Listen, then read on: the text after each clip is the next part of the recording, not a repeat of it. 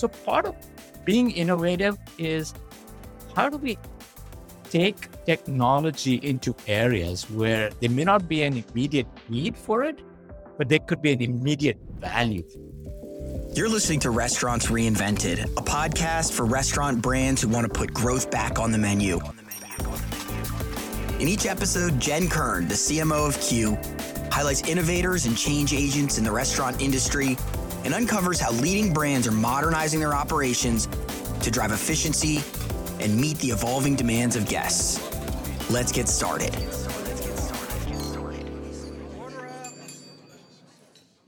One of the things that we've been talking about here recently at Qu is edge computing. Yeah.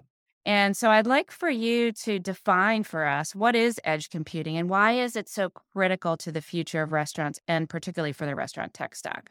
Yes. So edge computing has been around and, and has been used very effectively in several verticals. It's essentially, in its simplistic form, bringing technology closer to where the computing needs to happen. For a variety of reasons, you might want to do that. We at Qu didn't start about saying, you know what, let's build edge computing for the restaurant industry. Yep, that was not the goal. That was not even what we set out to do. But this is actually something that happened just at the start of the pandemic. Fortunately for us, we have investors that have deep conviction in the restaurant technology industry and in what Qu is, has set out to do. So when the pandemic happened, eh, you know, we, I remember so many of our partners in the technology space went into cost cutting mode companies were laying off employees and really making sure that they could survive. Nobody knew how long this was going to be. And fortunately for us, our investors came and said, look, this is the time to take the extra bandwidth that we might have while we're waiting for our customers to be ready to start valuating again. Let's think of what we can do to invest and build stuff that might be important for the future. And so not only did we not lay off anyone, we actually doubled down on our technology investments. And I remember we started out a, a little project. It was almost like a, a skunkworks project to see where you could use voice because voice ordering was sort of kind of on the horizon. Some people were experimenting with it. And so we said, all right, let's see where the technology is today to do voice ordering. And in about three months, we realized that you can get to 90% accuracy very quickly using off the shelf technology. The remaining 10% was extremely difficult. And when you think about voice ordering, let's take, for example, a drive through, that guest experience is critical. You can't expect somebody sitting in a car that's talking to a voice bot somewhere where there is a lag or a delay. And what we learned was when you're doing voice ordering, there are multiple hops to the cloud because you first have to translate, do your speech to text. That takes a hop. Then you get the text back. Then you have to go back to the cloud to the POS system to figure out what it is that that is being ordered. That lag, even if it's half a second or a second, which is what it was at the time, is not acceptable, right? From a guest experience perspective, we as consumers didn't think we would use that technology. So we realized that not just voice ordering, but there are so many other things that need deeper computing power in the store. Think about uh, what Amazon does really well, right? Or any other company that has had huge impact on our purchasing behaviors, whether it's Amazon or even what Walmart has done for retail. That ability to give meaningful alternatives build real time capabilities to do promotions and pricing optimizations. Think about in the restaurant industry, being able to do production optimization. How much do I have to build given what orders I'm seeing in all my digital channels, whether it's my native channel or a third party channel? All of those things require pretty heavy computing. Some things you just can't do when you're going back and forth to the cloud every time. And sometimes you just need data at the point of purchase that you just don't have. And so that was the genesis for us to start looking into an edge computing device that can offer speed and increase the redundancy of your cloud operations.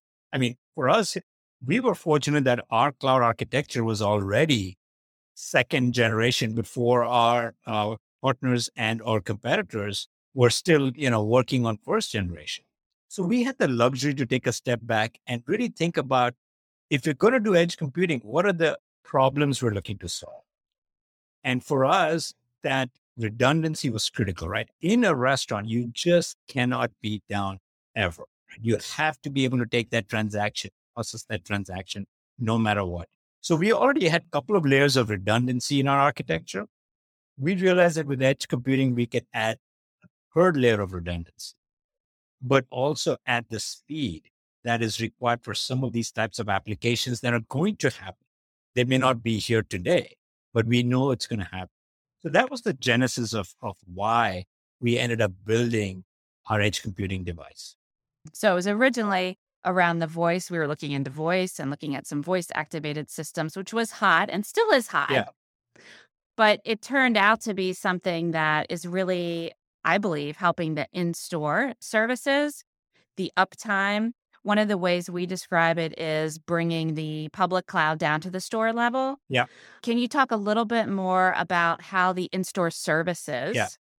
have increased uptime by using this edge computing? I'm model? glad you brought that up because that's another huge differentiator and value add, right? Mm-hmm. When you think about if you're using public cloud architecture, which mm-hmm. most companies are still not doing, right? Taking your old legacy client server and taking the server and moving it into a data center in the cloud somewhere is not a true cloud architecture, right? It's not multi tenant. It doesn't offer all of the benefits from whatever, whether you're using AWS or Azure or Google, Google Cloud. You're not really taking advantage of those technologies.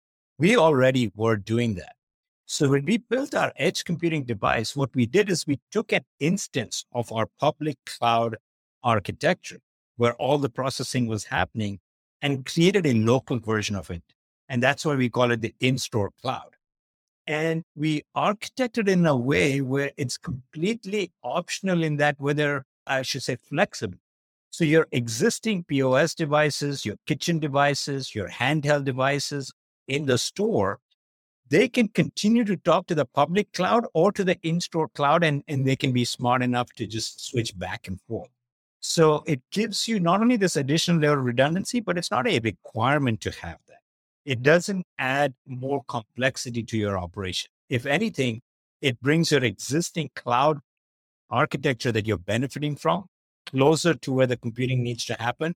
So you get the speed and you get the redundancy. So even if you never think about voice ordering or you never think about real time promotions or pricing optimization, or production optimization, or IoT sensors in the store to keep track of all of your different operations. Even if you didn't do any of that, having a edge computing device can give you better speed and better redundancy for everything you're doing today. And what do you say to the restaurant operator out there, uh, maybe even just, you know, a small mom and pop, one or two locations? They're like, cloud this, cloud that, edge computing. I have no idea what you're talking about. Like, I just want to run my restaurant, have it work, and not have to worry about my technology. Costs. Well, it's interesting uh, you bring that up because, you know, we focus on enterprise chains. But guess mm-hmm. what? Those chains that have hundreds, thousands of locations, 90, 95, in some cases, 99% of those are owned and operated by franchisees. And a franchisee might have one location, two locations, five locations. You know, there are some that are really large, but at the end of the day, most of these are people that have built really successful small businesses, family owned businesses. These are not people that have a, a legacy uh, understanding of technology and evolution. They're really good at running a restaurant, which is hard to do. So, one of the things we started thinking, going back to when we, when we were experimenting with voice, and so we learned a lot in this process we don't think the market or the technology is ready for voice ordering.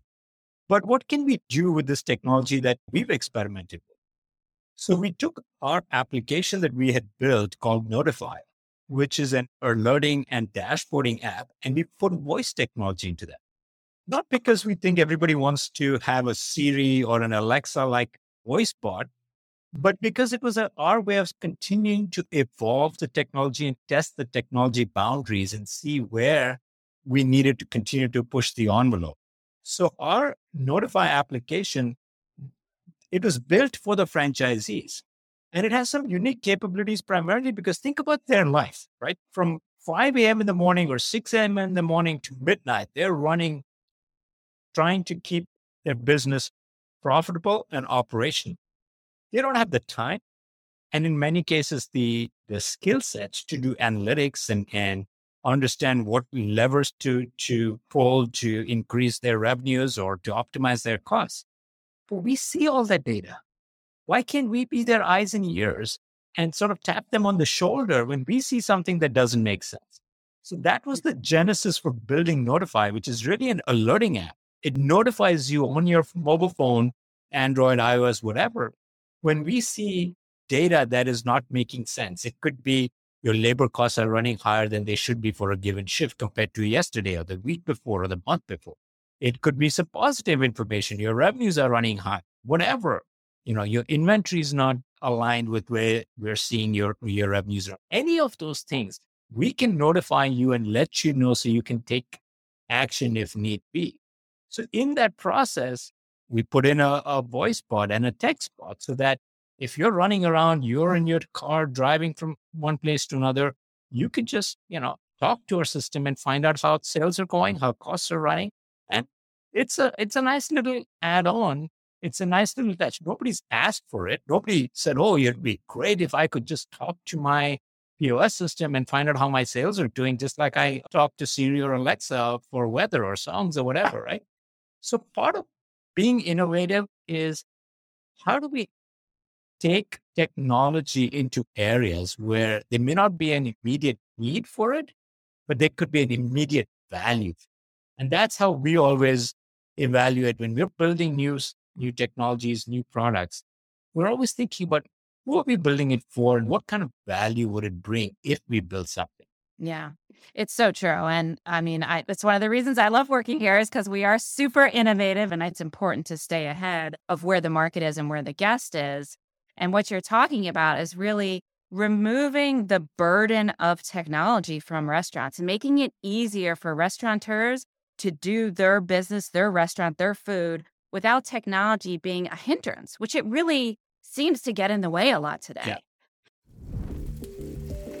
Thank you for checking out this episode of Restaurants Reinvented. This show is brought to you by Qu, a restaurant tech company paving a brighter future for operators with the industry's first unified commerce platform.